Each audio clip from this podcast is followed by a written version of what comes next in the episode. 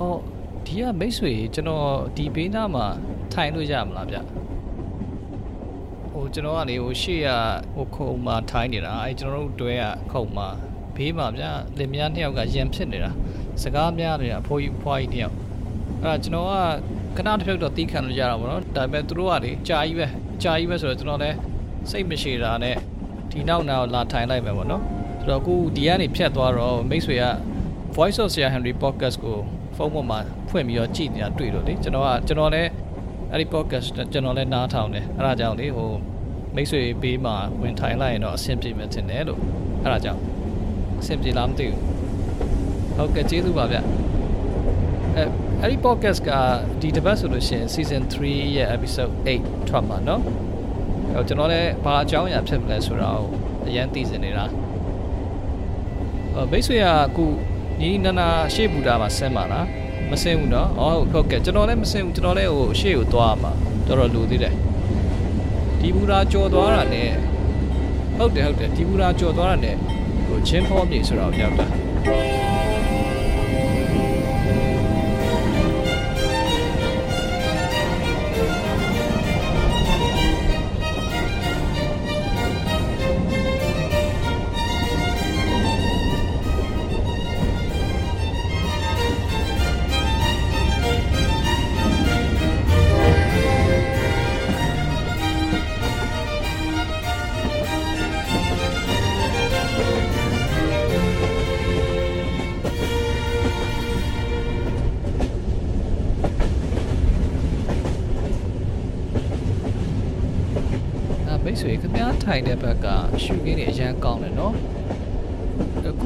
ဒီခကြီးကခင်ဗျားအတွက်ကဘယ်လိုလဲအလုပ်ကိစ္စနဲ့သွားတာလားဟိုဒီတိုင်းပဲအပျော်ခီးထွက်တာလား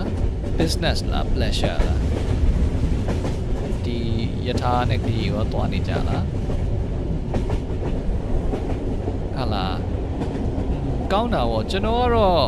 အခုထွက်လာတဲ့ခကြီးကကျွန်တော်အတွက်ကကျတော့အလုပ်တစ်ပိုင်းနဲ့ပါတော့ဗောလေ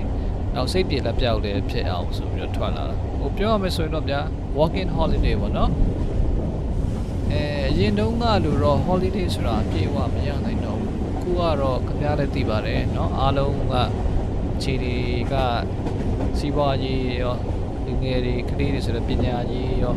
နိုင်ငံရေးရောစသရရကခက်ခဲပြီးတော့ကြက်တဲနေတဲ့နေသားဆိုတော့ holiday တည်တဲ့ဆိုတာကတော့မရနိုင်တော့ဘူးလို့မှမဖြစ်နိုင်တော့ဘူးเนาะအဲ့တော့အလုပ်လုပ်ရတယ်ရုန်းကန်ရတယ် အဲ့လိုမျိုးဖြစ်နေတာဟုတ်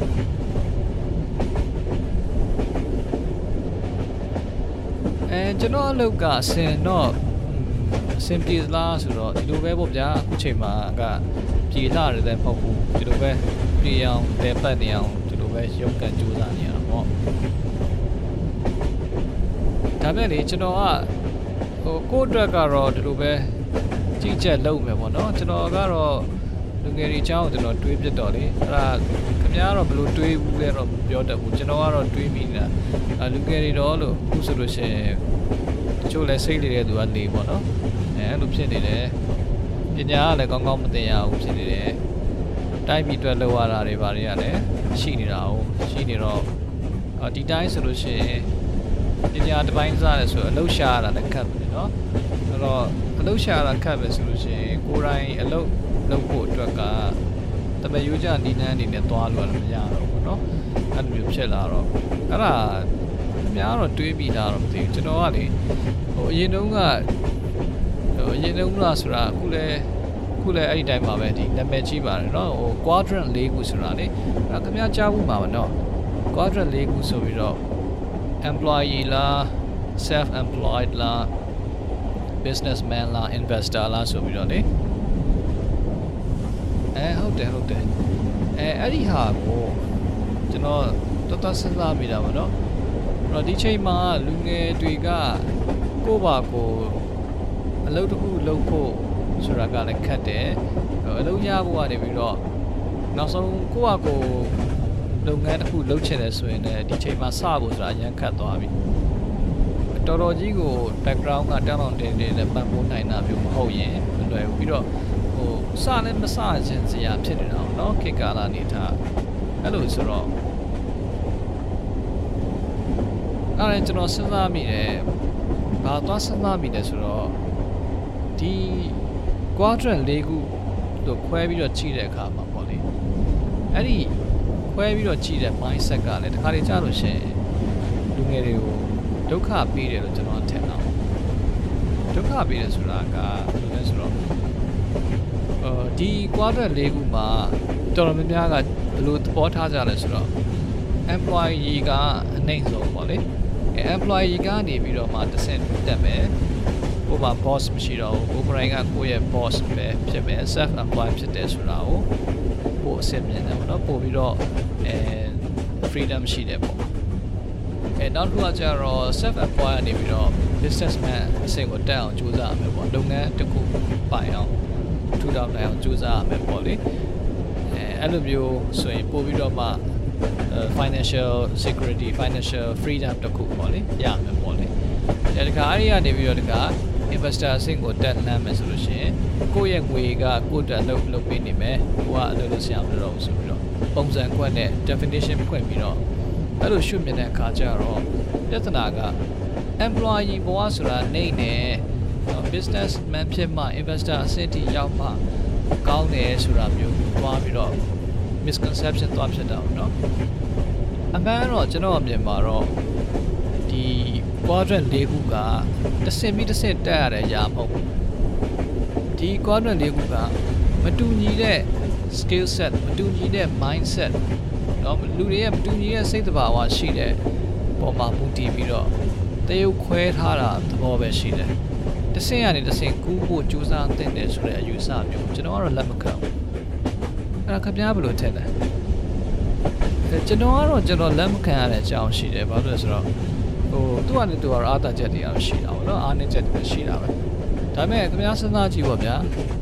investor ဆိုရင်လည်းသူ invest လုပ်ထားတဲ့အဲလုပ်ငန်းတွေလက်ပတ်ဖို့အတွက်ကို run ရတဲ့အလုပ်သမားတွေလိုပါပဲလေအလုပ်သမားတွေအများကြီးလိုမယ် အဲအဲ့ဒီမှာမှတကအပြင်ကနေပြီးတော့ consultation အပြင်ကနေပြီးတော့ခေါ်ရတာမျိုးရှိမယ်အဲတနည်းအားဖြင့် self employed သမားတွေလိုမျိုးလူတွေလိုမှာပဲ freelance သမားတွေလိုမှာပဲအဲ့တော့ဒီ self employed သမားတွေ employees တွေမရှိဘဲနဲ့ businessman ကလည်းဘယ်လိုမှလည်ပတ်လို့မရဘူး investor တွေကလည်းဘာမှ invest ထည့်ကြဘာမှမရှိဘူးတော့သူကလည်းသူလိုအပ်ချက်ဆိုတာရှိတယ်เนาะလိုအပ်ချက်ရှိလို့ဒါတွေကရှိနေတာ အဲ့တော့ကိုယ့်ရဲ့စိတ်တဘာဝနဲ့ကိုဖြစ်နေတာနဲ့ကိုက်နေလို့ရှိရင်အဆင်ပြေတာပဲတခုတကကြီးတခုကတခုကူးရမယ်ချင်းရမယ်ဆိုတာကိုကျွန်တော်ကတော့သိတော့စိတ်ထဲမှာမထားသေးခြင်းပေါ့လေဒါကတော့လူငယ်တွေကိုကျွန်တော်အနေနဲ့အမြင်တစ်ခုကျွန်တော်ပြောပြချင်တာပေါ့အဲခင်ဗျားရောဘယ်လိုထင်လဲမသိဘူးဒီမှာအခုချိန်မှာက ကိုယ့်ကိုလုပ်ငန်းလုပ်မယ်ဆိုဒါကတော့ကျွန်တော်အကြံပေးလို့ရတာအကြံပေးရတော့မဟုတ်ဘူးပေါ့ဗျာကျွန်တော်လည်းဟိုနည်းနည်းပါးပါးဖတ်ဖူးတယ်လေ့လာဖူးတယ်စမ်းသပ်ဖူးတယ်ဆိုတာနဲ့ပတ်သက်ပြီးတော့အဲ့ပုံမှာအခြေခံပြီးတော့အတွေးလေးတွေရှိတယ်သိထားလေးရှိတယ်အဲအဲ့ဒီမှာတစ်ခုဆိုလို့ရှိရင်အဲ MBA ကျောင်းတွေကိုတက်ဖို့အတွက်ဈေးကြီးတယ်ဆိုပြီးတော့ ကိုပါကို MBA နဲ့ပတ်သက်တဲ့ဒီ business management နဲ့ပတ်သက်တာတွေ business administration နဲ့ပတ်သက်တာတွေ business development နဲ့ပတ်သက်တာတွေအဲ့လိုမျိုးစာအုပ်တွေအများကြီးကိုရှောက်ဖတ်ပြီးတော့မှအနစ်ချုပ်ပြီးတော့ကိုယ့်အကိုပြန်ပြစာအုပ်အသစ်တော့ပြန်ရေးတဲ့သူမျိုးတွေဆိုရင်သူတို့သူတို့အနောက်တိုင်းမှာတော့အဲ့ဒါမျိုးစာရေးဆရာရှိတယ်လေနော်အဲရှိတော့အဲအဲ့ဒီထဲမှာပြန်ပြီးတော့သူတို့တွေအနှစ်ချုပ်ပြောတာတွေတကပြန်ပြီးတော့ဆုလိုက်လို့ရှိရင်ဘာထွက်လဲဆိုတော့ပထမဆုံးအနေနဲ့ လူလူတယောက်ကငွေရှာရတော့မယ်ဆိုလို့ရှိရင်စဉ်းစားမှာက value creation ပေါ့လေ value creation ကိုစဉ်းစားသင့်တယ်အဲ value creation ဆိုတာကဘယ်လိုလဲဆိုတော့လူတယောက်မှာ employee ဆိုရင်လည်းသူ့မှာသူ့ရဲ့ skill set ကိုရှိတယ်ပေါ့အဲ့ဒါကသူ့ရဲ့ value ပဲလေအဲ့ဒီ value ကိုသူကဘယ်သူတွေကလိုနေတယ်ဒီ value ကိုဘယ်နေရာမှာအသုံးတဲ့တယ် value ဆိုတာက problem solution လောက်တာလည်းဖြစ်ဖြစ်ပါဘူးเนาะ service provide လုပ်တဲ့ဟာမျိုးလည်းဖြစ်ကောင်းဖြစ်နိုင်တယ်မျိုးစုံပေါ့လေဒါပေမဲ့ကို့မှာ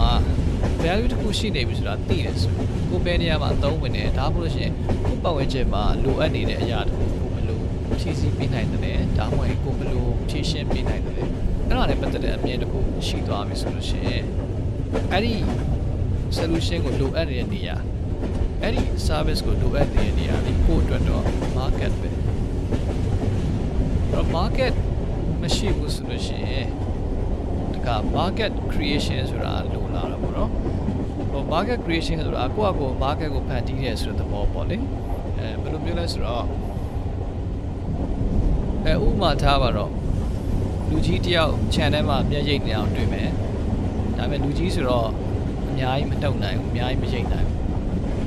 အဲ့တော့လူငယ်လေးတယောက်ကအဲအဲ့ဒီဘိုးကြီးကိုသွားပြီးတော့အာကျွန်တော်အဘကိုစားမျက်ရည်ပေးမယ်အဲ့ဒါဆိုလို့ရှိရင်အဘအနေနဲ့ဆိုလို့ရှိရင်ပင်မမတုတ်ဆရာမလို့ချိန်ကုန်သက်တာပဲလူလည်းပင်မအောင်အာကျွန်တော်မျက်ရည်ပဲပေါ့နော်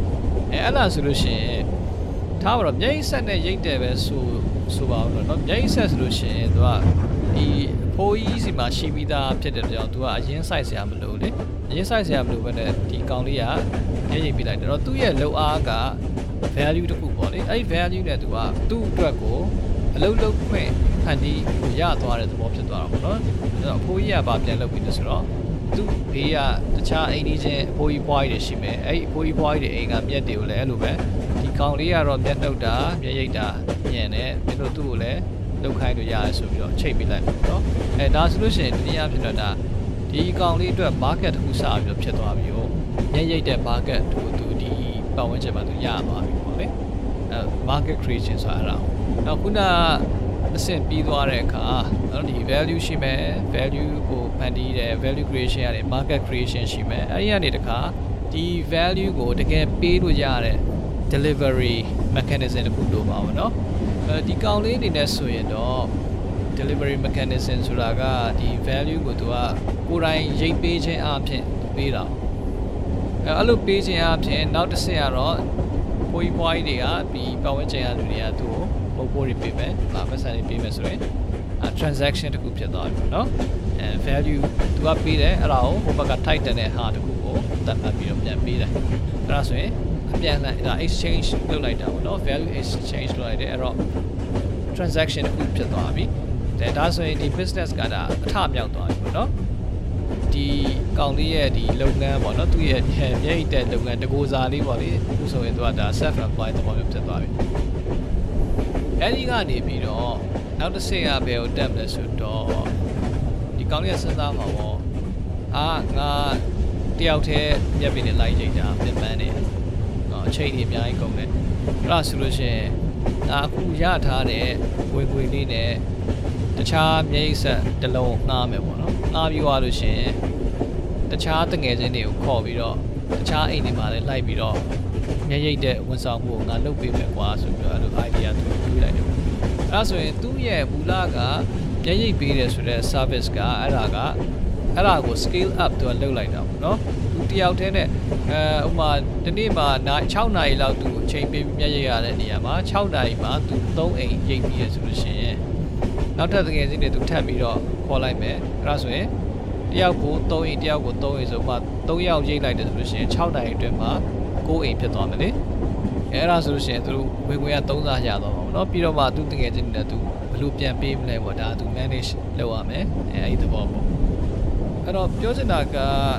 ဒီ business သဘောတရားဖြစ်သွားပြီဆိုတာကခြုံပြီးတော့ကြည့်လိုက်လို့ရှိရင်အဆင့်50ရှိမယ်ပေါ့နော်ပထမအဆင့်က value creation ရှိမယ်အဲဒုတိယအဆင့်ကကျတော့ market creation ရှိမယ်ပြီးသွားရင်အဲ့ဒီ value ကိုအရောက်ပို့ပေးတဲ့ delivery mechanism တခုအတွင်းတခုရှိမှာပေါ့နော်ပြီးသွားရင်အဲ့ဒါနဲ့ tighten တဲ့ transaction တခုကိုယ့်ဘက်ကပြန်ပြီးတော့လက်ခံရမယ်အဲပြီးသွားတော့မှအဲ့ဒါကို scale up လုပ်ချင်တယ်ဆိုရင်နောက်တစ်ဆင့်စဉ်းစားပါတော့မလုပ်ချင်ဘူးဆိုတဲ့ကိစ္စမရှိဘူးဒါကိုယ့်ရဲ့စိတ်သဘောပေါ်မှာ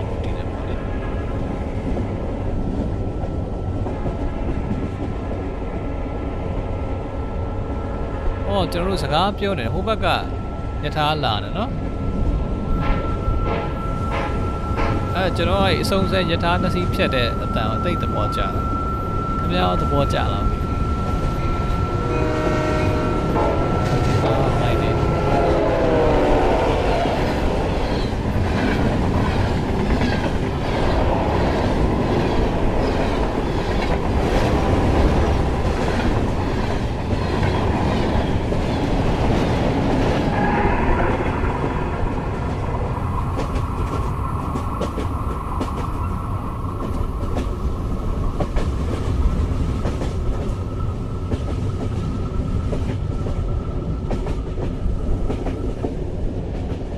Parker, our purpose is simple. We want to make the world a better place by working more efficiently, by using more sustainable practices, by developing better technologies. We keep moving forward. With each new idea, innovation, and partnership, we're one step closer to fulfilling our purpose every single day.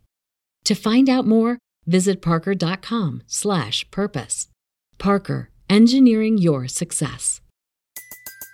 Everybody in your crew identifies as either Big Mac burger, McNuggets, or McCrispy sandwich, but you're the Filet-O-Fish sandwich all day.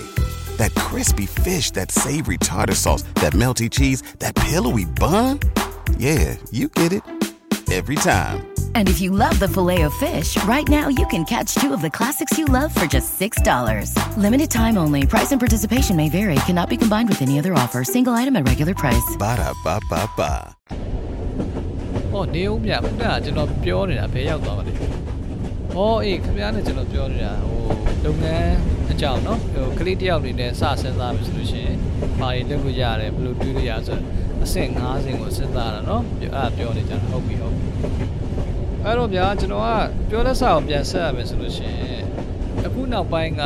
ဟို digital kit ဖြစ်သွားတော့เนาะဒီပညာတွေကအရင်ကောင်းတဲ့ခါကျတော့ digital kit ဖြစ်သွားတယ် social media kit ဖြစ်သွားတယ်အဲ့လိုဖြစ်သွားတဲ့အခါကျတော့ model အသစ်တွေပေါ်လာတော့เนาะ opportunity ဒီခုနလိုမျိုးလုပ်တဲ့သဘောတရားကိုတူတူပဲ model အသစ်တွေပေါ်လာတယ်အဲအလွယ်ဆုံးဥပမာအနေနဲ့ဒါ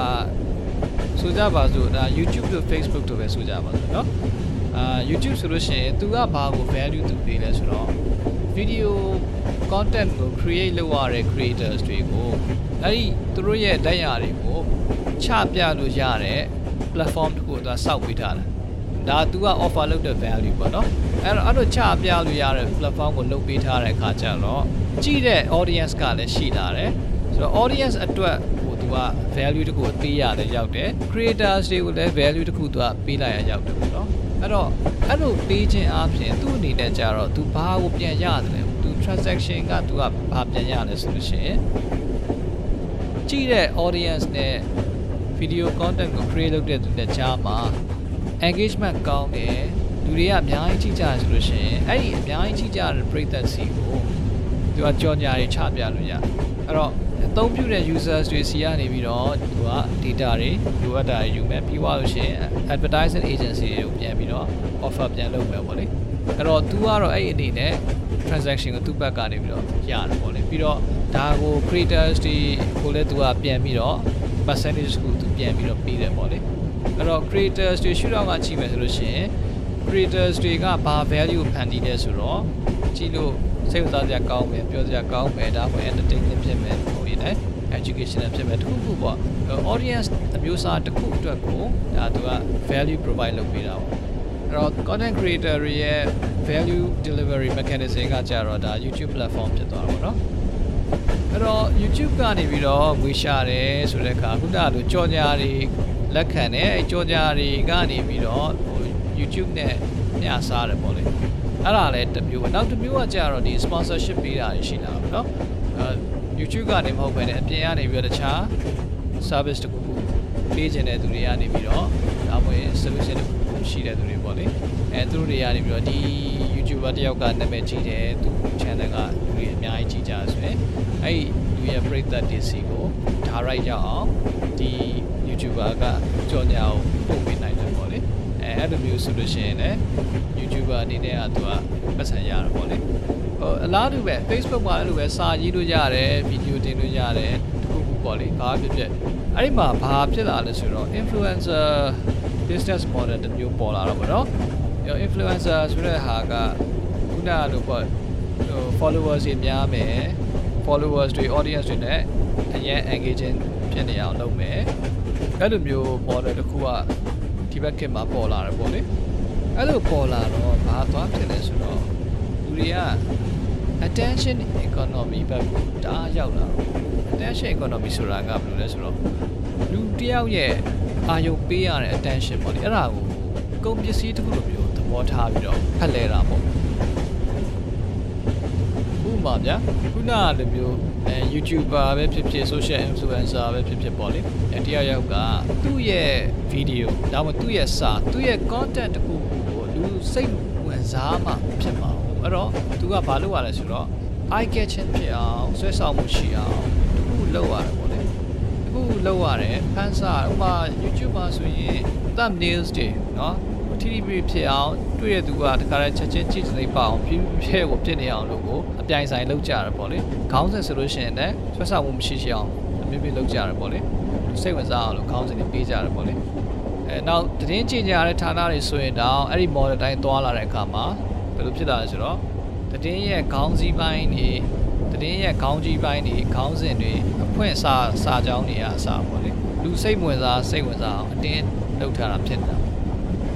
အဲ့တော့အဲ့ဒီသဘောတဘာဝနဲ့လူတွေကလည်းရင်ပါလာတဲ့ခါကျတော့ဟိုအကြောင်းအရာကစိတ်ဝင်စားစရာကောင်းနေကြုံနဲ့မရတော့ပဲနဲ့သူတို့ကိုစိတ်ဝင်စားတယ်လို့ခံစားရအောင်အတင်းဆွဲဆောင်ပြီးတော့အတင်းပြနိုင်တဲ့ content မျိုးကိုပဲသူတို့စိတ်ထဲမှာစိတ်ဝင်စားစရာကောင်းတယ်ဆိုပြီးတော့အသားကျသွားတယ်အကျင့်ပါသွားတယ်အဲ့တော့ဆိုလိုတာကအရင်တုန်းကလူတစ်ယောက်က9မိနစ်10မိနစ်လောက်ဖတ်ရမယ်စာဖတ်လိုက်ရင်ကြိုးရှိမဲ့စာတစ်ပုဒ်ကိုသူကရှေ့ ဖွင့်ထားတဲ့စာကြောင်း၃လေးကြောင်းမှာသူ့အတွက်ဆွဲဆောင်မှုမရှိဘူးလို့ထင်လို့ရှိရင်သူကဆက်မဖတ်တော့ဘူးအဲ့တော့ရှေ့ရနေပြီးတော့ဆွဲဆောင်မှုရှိအောင်အတင်းပြမှเนาะရှေ့ပိုင်းကိုစက္ကန့်ပိုင်းအနေငယ်လောက်မှာဆွဲဆောင်မှုရှိအောင်အတင်းပြမှနောက်ကဟာကိုဆက်ဖတ်ခြင်းနဲ့ဆိုတာမျိုးကဖြစ်လာတယ်အဲ့လိုဖြစ်အောင်လည်း attention economy ကအတင်းတွန်းပို့သူဖြစ်တာပေါ့เนาะအဲ့တော့အဲ့မှာဘာတွေစဖြစ်လာလဲဆိုတော့ဂျင်းတွေစဖြစ်လာအဲဂျင်းတွေစဖြစ်လာအဲဆိုတာက ဟိုရှေ့ပိုင်းမှာဆွဲဆောင်မှုရှိတာကိုပြဖို့ဆိုလို့ရှိရင်ဥပမာကျွန်တော်ဗီဒီယိုတစ်ပုဒ်နဲ့ဥပမာပေးမယ်ဗျာအဲဗီဒီယိုတစ်ပုဒ်ကဆွဲဆောင်မှုအရန်ရှိဖို့ဆိုလို့ရှိရင်ဒီဗီဒီယိုကအထဲမှာဘလောက်ပဲတန်မိုးကြီးတာတွေပြောထားတယ်ပါထားတယ်ပါလာတယ်ဆိုစေအောင်နော်အဖွဲမှာဆွဲဆောင်မှုရှိဖို့ဆိုရင်ဒီအဖွဲစက္ကန့်ပိုင်းမှာကလေးကကြည့်တဲ့သူကိုတန်ဖိုးတစ်ခုရှိပါတယ်ကွာဆိုပြီးတော့ခန့်စားရအောင်ပေးနိုင်ရတယ်ပေါ့လေဒါပေမဲ့ အဲ့လိုပေးတဲ့ကိစ္စကအဲ့ဒါကဘယ်ကိုဥတည်သွားနိုင်လဲပေါ့နော်အဲခင်ဗျားအဲ့ဒါစဉ်းစားကြည့်နော်ဟိုကျွန်တော်ဆိုလို့ရှိရင်ဗီဒီယိုတစ်ပုတ်ကြည့်တယ်အဲ့ဒီဗီဒီယိုကဆက်စချင်းမှာဆွဲဆောင်မှုရှိတဲ့ point တစ်ခုနဲ့ introduce လုပ်တယ်စိတ်ဝင်စားလို့ကိုဆက်ကြည့်လိုက်တယ်ဆိုလို့ရှိရင်အထဲမှာကိုတီးပြီးသားတွေပဲဖြစ်နေတတ်တယ်ကိုတီးပြီးသားအကြောင်းအရာတွေဆိုတာဗျာဟိုဆက်စချင်းအဖွဲမှာတုန်းကပြောသွားတဲ့ဟာက value ကအဲ့ဒီမှာအပါဆုံးပဲဟို နောက်အထဲမှာဝင်ကြည့်တဲ့ဟာက value ကဘာမှလည်းမထူးဘူးအဲအဲ့လိုမျိုးဗီဒီယိုမျိုးကိုကြုံတွေ့ရတာများလာတယ်ပေါ့နော်အဲ့ဒါခင်ဗျားတော့အဲ့လိုကြုံလာတော့မေကျွန်တော်ကတော့အဲ့လိုကြုံတယ်ဗီဒီယိုကြည့်တယ်ဟာသူကဘာမှလည်းမဟုတ်ဘူးအစာပိုင်းကတော့ဟုတ်တယ်လို့လိုပဲပြီးတော့အထဲမှာကြတော့လည်းတိတ်ပြီးတော့ဆွဲဆောင်မှုမရှိဘူးပေါ့နော်ဆွဲဆောင်မှုမရှိဘူးဆိုတာအရှိမအဖွဲမှာပြောထားတဲ့ဟာဒီသူ့အတွက်တန်ဖိုးအရှိဆုံး point ပဲအထဲမှာပါတဲ့ဟာအဲ့ထက်ပိုပြီးတော့မတူဘူးဆိုတော့သဘောကဗျာဟိုအ ကောင်းဆုံးအစိတ်ပိုင်းတွေတခုကိုရှေ့ကိုထုတ်ပြီးတော့ပြပြီးတော့မှတကယ်အကြောင်းအရာကိုပြောပြောပြီးတော့နောက်ဆုံးကြတော့ခုနကအဲ့အရေးကြီးတဲ့အစိတ်ပိုင်းဟာလည်းအဲ့ဒီအဲမှာပြန်ပြန်ပါလာပြီးတော့အထာပဲပြန် repeat ပြန်ဖြစ်တာပေါ့နော်အဲ့ဒီ model နဲ့လူတွေရဲ့ attention ကိုအတင်းယူတာမျိုးဖြစ်လာတာပေါ့နော်။ဘာလို့ဆိုတော့ viewership တွေ algorithm တွေဒါတွေကအခုခေတ်မှာအဲ့ဒီနောက်ကိုကောက်ကောက်ပါလူတွေက like နေကြတဲ့ခါကျတော့အဲ့ဒီတိုင်းပဲဖြစ်မှာပဲအဲ့လိုဖြစ်အောင်လည်းတယောက်နဲ့တယောက်အပြန်အလှန်တွန်းပို့နေကြတာပေါ့နော် audience ကလည်း creator ကိုတွန်းဖို့ရယ် creator ကလည်း audience ကိုတွန်းဖို့ရယ်အဲဒီ creator ကိုရော audience ကိုရောကိုဒီရှိနေတဲ့ platform ကတွန်းဖို့ရယ်ပေါ့လေအဲ့လိုမျိုးအပြန်အလှန်ဖြစ်နေကြတယ်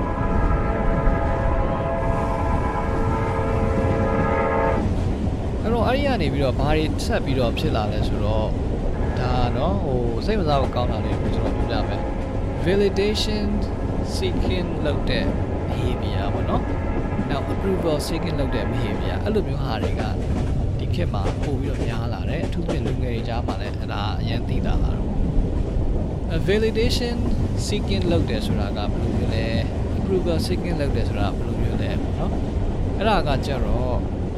အဲ approval seeking ဖြစ်တယ်ဆိုတာကလူတစ်ယောက်ကသူကစကားတစ်ခုပြောလိုက်တယ်အဲအဲ့ဒီစကားကိုတစ်ဖက်လူက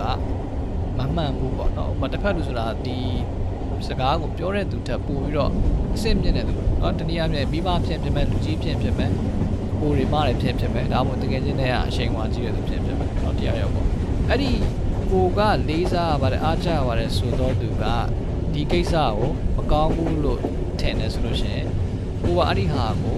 အဲ့ဒီကိုမော့ကြည့်ရတဲ့သူအကြိုက်ဖြစ်အောင်တင်းလိုက်ပြင်တယ်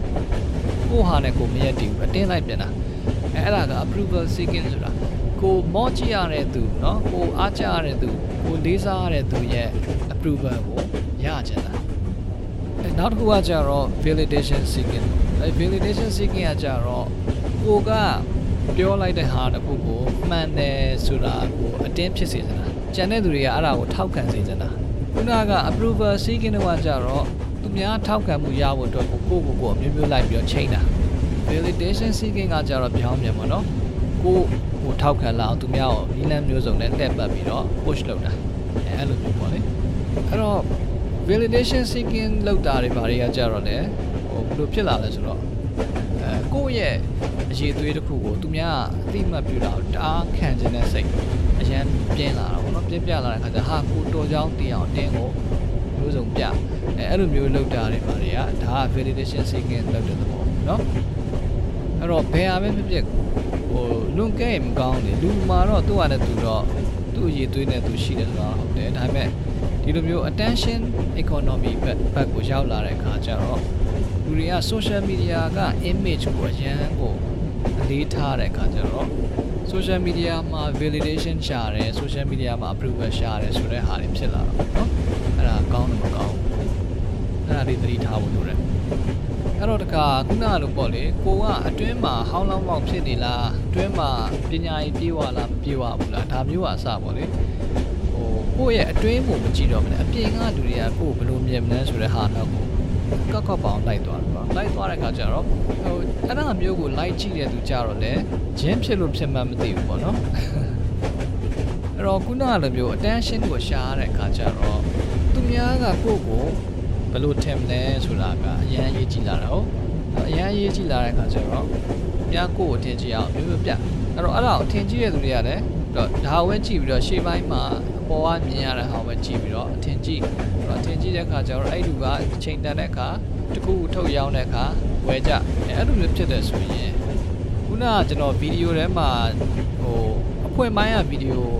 စိတ်ဝင်စားဖို့ကောင်းတယ်ဆိုပြီးတော့အထဲမှာအဆုံးကြည့်ကြည့်လိုက်တော့ ဘာမှသိပ်မထူးပြနေတာမျိုးပေါ့နော်အဲ့လိုမျိုးသဘောတရားနဲ့တူတူပဲအပေါ်ကမြင်ရတဲ့ဟာအပေါ်ရမြင်ရတာကိုပဲကြည့်ပြီးတော့အထက်ကကောင်းမယ်လို့ထင်ပြီးတော့တကယ်တော့လက်တွေ့မှာမကောင်းဖြစ်နေတယ်အဲ့တော့လွယ်အောင်ဒါကိုပြန်ပြီးတော့အတိတ်ပဲပြန်ဖွင့်တော့ဒါချင်းဖြစ်တဲ့သဘောပေါ့နော်ဟိုဒါဗီဒီယိုမှာဆိုတဲ့ဗီဒီယိုချင်းတွေရှိတယ်ပညာရေးလောကမှာဆိုတဲ့တင်တန်းတွေပါမှာဆိုတဲ့ချင်းတွေရှိတယ်ဆိုတာဒါတွေကဟို consume လုပ်မဲ့သူကလည်းရှာတတ်ဖို့လိုတယ်နော်ဘယ်ဟာက တကယ်အမှန်ကန်လဲဆိုတာကိုရှာဖို့ဆိုတာဘာလို့သွားလဲဆိုတော့ attention နောက်ကိုမလိုက်ဖို့လိုတော့ attention နောက်ကိုလိုက်သွားမိတယ်ဆိုလို့ရှိရင်ကြည့်ရလွယ်တာဖတ်ရလွယ်တာအဲအဲ့ဒါမျိုးကိုပဲအရင်ဦးစားပေးသွားမိတာပေါ့နော်အဲ့ဒါလည်းခက်တယ်ဗျာဒီ social media နဲ့ attention economy နဲ့ဖြစ်သွားတဲ့အခါမှာအဲ့ဒါတော်တော်ကြီးကိုခက်သွားတာ ဒါတစ်ဖက်ကကြည့်မယ်ဆိုပြန်ကြတော့လေဒီဒီသဘောတရားက Charles Cooley ဆိုတဲ့ American sociologist တယောက်ရှိတယ်ပေါ့လေသူကဒီ20ရာစုမှာသူနဲ့ theory တစ်ခုနဲ့နာမည်ကြီးတာပေါ့သူကကြတော့ looking glass self ဆိုတဲ့ theory နဲ့နာမည်ကြီးတာအဲ့ဒီဟာကဘယ်လိုလဲဆိုတော့လူတွေရဲ့ကိုကိုကိုမြင်တဲ့သဘောတရားကတဲ့ဒီအပြင်ကလူတွေကသူ့ကိုဘယ်လိုမြင်သလဲဆိုတာရဲ့ shape လုပ်ခြင်းကိုအများကြီးခံရတယ်တဲ့ ဥပမာဗျာကောင်မလေးတယောက်က Facebook မှာပုံပုံတင်လိုက်တယ်အဲ Facebook ပဲဖြစ်ဖြစ် Instagram ပဲဖြစ်ဖြစ်ပေါ့လေ social media တခုပေါ့အဲပုံတင်လိုက်တယ်အဲအဲ့ဒီပုံကိုတခြားလူတွေကအများကြီးလာပြီးတော့ react တွေလာပေးသွားတယ်အရင်သဘောကျတယ်အဲ့တော့ကောင်မလေးရဲ့စိတ်ထဲမှာလူတွေကငါ့ကိုလှတယ်လို့ထင်တယ်ပေါ့နော်ဆိုပြီးတော့သူကပျော်သွားတာပေါ့ပျော်သွားပြီးတော့နောက်နေ့ကျတော့လေသူကအဲ့လိုပဲပုံတွေတင်တယ်အဲ့တော့ကြားတဲ့ခါကျတော့လူတွေကငါ့ကိုလှတယ်လို့သူကသူ့ ကိုသူထင်လာတဲ့ခါကျတော့သူကလည်းပို့ပြီးတော့အလှပယူဆိုင်လာတယ်လှတပတ်တာပြန်ပို့ပြီးတော့နေလာတယ်အဲအဲ့မှာ तू ကငကိုထက်ပို့ပြီးတော့လှလာတဲ့ပုံစံပေါက်သွားတာပေါ့နော်အဲ့တော့ဆိုလိုတာကဆက်စချင်းကတော့သူ့ကိုသူလှတယ်လို့ထင်ကြမှာတင်မယ်ဒါပေမဲ့သူ့ကိုလှတယ်လို့ဘေးကနေပြီးတော့ပြောတဲ့သူတွေနော်ဝိုင်းပြီးတော့ဟိုဝင်းရံတဲ့သူတွေကရှိလာတဲ့အခါ तू ကလည်းသူ့ကိုသူလှအောင်ပို့ပြီးတော့ဂယူးဆိုင်လာတယ်အဲ့လိုဂယူးဆိုင်ဂယူးဆိုင်နဲ့တ ကယ်လဲပို့ပြီးတော့ကြည်ကောင်းလာတယ်အဲ့တော့သူ့ကိုယ်သူလည်းသူကလှလာတယ်ဆိုတာပို့ပြီးတော့မြင်လာတယ်ပို့ပြီးတော့ခံစားလာတယ်အဲ့လိုမျိုးလှတဲ့သူတယောက်ဖြစ်ကိုသူ့ကိုယ်သူခံယူလာတယ်ပေါ့လေနောက်တဲ့ဥမာဥမာကောင်းလေးတယောက်ကဟာဒီကောင်းလေးကတော်တယ်ပေါ့ဆိုပြီးတော့သူများတွေကသူ့ကိုပြောကြတယ်အဲတခုပေါ့သူစားမွဲမှာအမှတ်ကောင်းရတယ်လို့ပေါ့တခုပေါ့သူကောင်းကောင်းလုပ်လိုက်တော့အသူ့ကိုတော်တယ်လို့ပြောကြတယ်သူကလည်းဘလို့အပြောခံရတဲ့အခါကျတော့ကြီးမွားခံရတဲ့အခါကျတော့အဲ့ဒီတိုင်းပဲသူ့ကိုသူ ဆက်ပြီးတော့တော်အောင်ကြိုးစားတယ်ကြိုးစားနေတယ်သူများတွေကသူ့ကိုတော်တယ်လို့မြင်ရင်မြင်တာကိုခံရင်ခံရင်နဲ့သူကိုယ်တိုင်လည်းသူ့ကိုယ်သူတော်တယ်လို့ထင်လာတယ်ပေါ့နော်အဲ့လိုတော်တယ်လို့ထင်လာတဲ့အတွက်ကြောင့်တော်တဲ့သူတယောက်လို့ပြုမှုကျင့်ကြံနေတယ်တကယ်တော်တဲ့သူလည်းဖြစ်သွားတယ်ပေါ့လေအဲ့လိုမျိုးဖြစ်သွားတတ်တဲ့ဘောဓဝါဝါတွေစိတ်မှာရှိတယ်ပေါ့လေအဲ့တော့ခင်ဗျားတို့ကျွန်တော်တို့ကဗျာဂျင်းမမိခြင်းဘူးဆိုလို့ရှိရင် ပြင်ကကြည်လွယ်မြင်လွယ်သိရလွယ်တဲ့အချက်တွေကိုပဲကြည်လို့မရဘူးပေါ့လေအတွင်းမှာဘူးလည်းမြင်အောင်ကြည့်တတ်ဘူးလို့လေတကယ်ဆရာကြီးတွေရဲ့ social media ကိုတွားကြည့်လို့ရှိရင်ဘာမှမရှိဘူးဘာမှဟိုလူတွေဟိုအများကြီး engagement ဖြစ်နေတာမျိုး follower တွေအများကြီးနဲ့ reaction တွေ comment တွေ share တွေအများကြီးနဲ့စီကားတိုက်မြိုင်နေတာမျိုးတိတ်မရှိဘူးဗျ။ဘာလို့ဆိုတော့တကယ်ဆရာကြီးတွေကကြတော့သူတို့က ခုနကပြောတဲ့ business သဘောနဲ့ပြန်ချိန်မယ်လို့သူတို့ရဲ့ value ဟာဒီ social media မှာ provide လုပ်တာမဟုတ်ဘူး။သူက value အသေးကို provide လုပ်ပြီးတော့လူတွေကိုစီးရုံးတယ်အဲ့ရနေပြီးတော့ရတဲ့ဟာကိုတခြားစီကိုပြန်ရောင်းတဲ့ model နဲ့သူတို့ကသွားတာမဟုတ်ဘူး။သူတို့မှာကတကယ်ကိုရောင်းစရာတကယ် value တစ်ခုသူတို့မှာရှိတယ်ဟိုလွယ်အောင်ပြောရင်တော့ဗျာပရိသတ်ကကြော်ညာရင်ကြည့်ပြီးပြီးတော့ပတ်စံရအောင်လုပ်ပြီးတာမျိုးမဟုတ်ဘူးပရိသတ်ကိုယ်တိုင်က ဒီပညာရှင်ရဲ့ product ကိုဒါမှမဟုတ် service ကိုအခချင်းဝင်တစ်ခုကိုပေးကိုပေးပြီးတော့ဝယ်တာမျိုးပေါ့လေအဲအဲ့လိုမျိုးတွေရှိတယ်ပေါ့အဲ့လိုမျိုး service တွေအဲ့လိုမျိုး solution provider တွေကိုကြည့်လိုက်မယ်ဆိုလို့ရှိရင်တော့သူတို့ရဲ့ social media တွေကအရန်ကြီး active ဖြစ်နေမှာမဟုတ်ဘူးအရန်ကြီးစီကားတိုင်မဲ့နေမှာမဟုတ်ဘူးပေါ့လေဘာလို့ဆိုတော့ဟိုတွားတဲ့ model က different model ဖြစ်နေတာအဲ့ဒါကိုမြင်ဖို့လိုတယ်ပေါ့နော်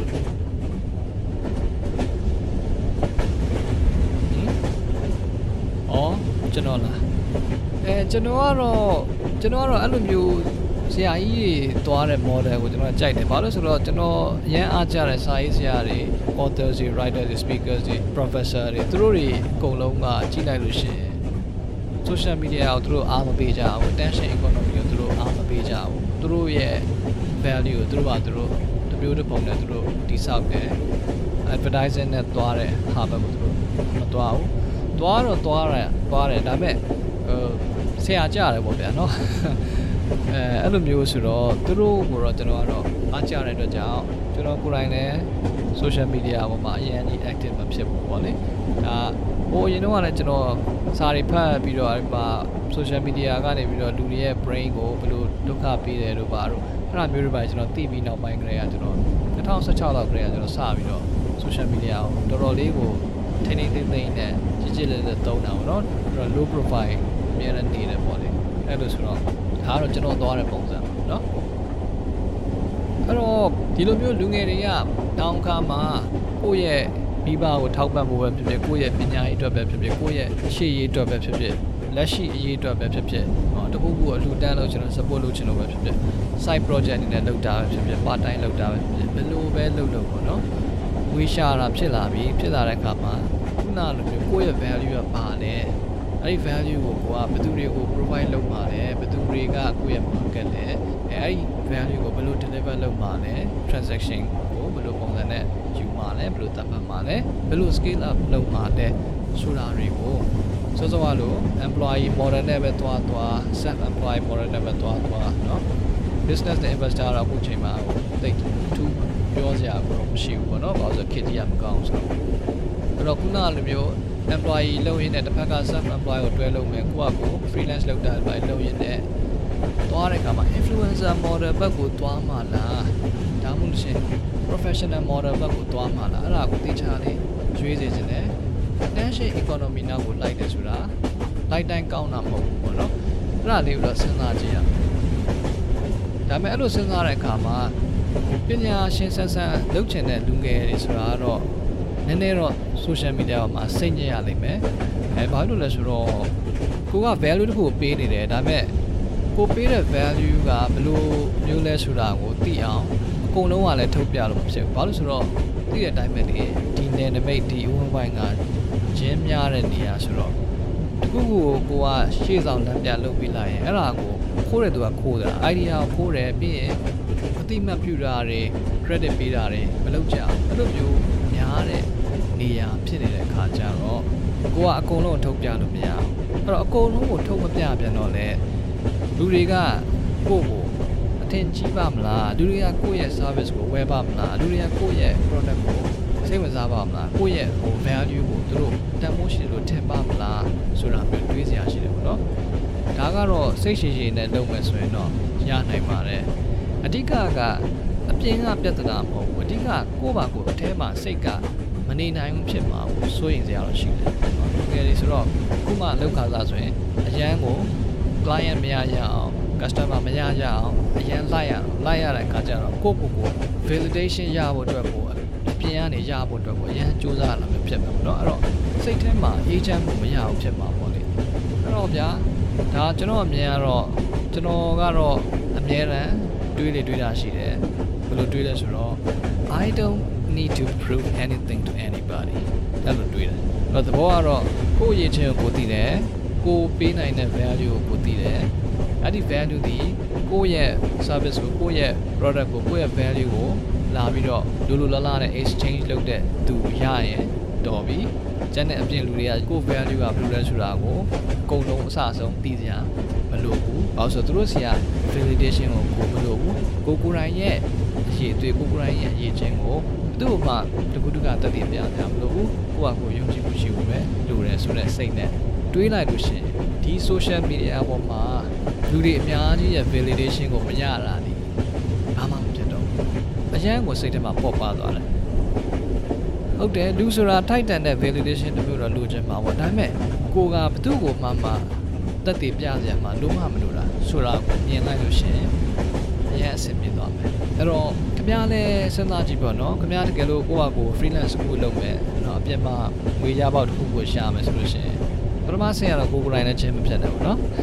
ကိုယ်ကိုယ်တိုင်ချင်းမဖြစ်အောင်ကြိုးစားမယ်ပြီးရင်ချင်းမမိဖို့ဆိုရင်ခင်ဗျားဒီတကယ်ကို value အစစ်မှန်တယ်ခင်ဗျား like ရှာတတ်ဖို့လိုမယ်အဲ့လို like ရှာဖို့ဆိုတာမှလည်းစိတ်ရှိရမယ်ပြီးလို့ရှိရင် attention နောက်ကိုကောက်ကောက်ပါအောင်လိုက်ရအောင် attention နောက်ကိုလိုက်လိုက်မိတာ ਨੇ တ ကယ်အစစ်မှန်တဲ့ value တွေကနေခင်ဗျာဝေးသွားမယ်အဲဒီစစ်မှန်တဲ့ value တွေခင်ဗျာတွေ့ပါဘူးเนาะဒါကတော့ကျွန်တော်ခင်ဗျာကိုယထာတစ်စီးထဲမှာခီးလန်းတူတူသွားနေတဲ့အချိန်မှာ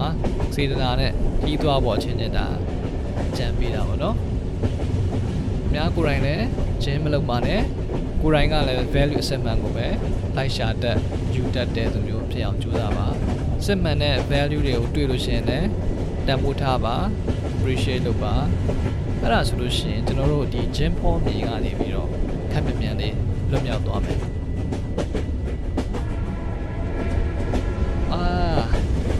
အခုလာမဲ့ဘူရာကကျွန်တော်ဆင်းရမယ့်ဘူရာပဲအေးဗျာစကားကောင်းတယ်လေဒီရဘူရာရောက်သွားတာတော့မသိလိုက်ဘူးကဲအဲ့ဒါဆိုရင်ကျွန်တော်ကတော့ဒီဘူရာမှာဆင်းပါဟိုခမရကတော့ဒီဘူရာမဟုတ်တော့နောက်ဆက်စီရမှာတယ်မလားโอ အေးပြအများနဲ့တွေ့ရတာဝမ်းသာပါတယ်စကားနဲ့ပြောလို့ကောင်းတော့နော်ခင်ဗျားဒီခကြီးကအများနဲ့သွားနေကြပဲလားအဲကျွန်တော်လည်းသွားနေကြပဲတော့နောက်တစ်လလောက်ဆိုရင်ဒီလမ်းအောင်ပဲပြန်ဖြတ်အောင်ပါပဲအဲ့ကြမှာခင်ဗျားနဲ့တွေ့လည်းတွေ့အောင်တော့နော် Okay okay ဟုတ်ပြီဗျာခင်ဗျားဒီယထာကတော့စိတ်ချလက်ချသာစီတွေ့တိုင်းမှာဆက်ကောင်းပါတယ်ခင်ဗျားတို့ရခီးကိုတေချာပေါက်ရောက်ပါကဲအဲ့ဒါဆိုသွားပြီဗျာ 拜拜。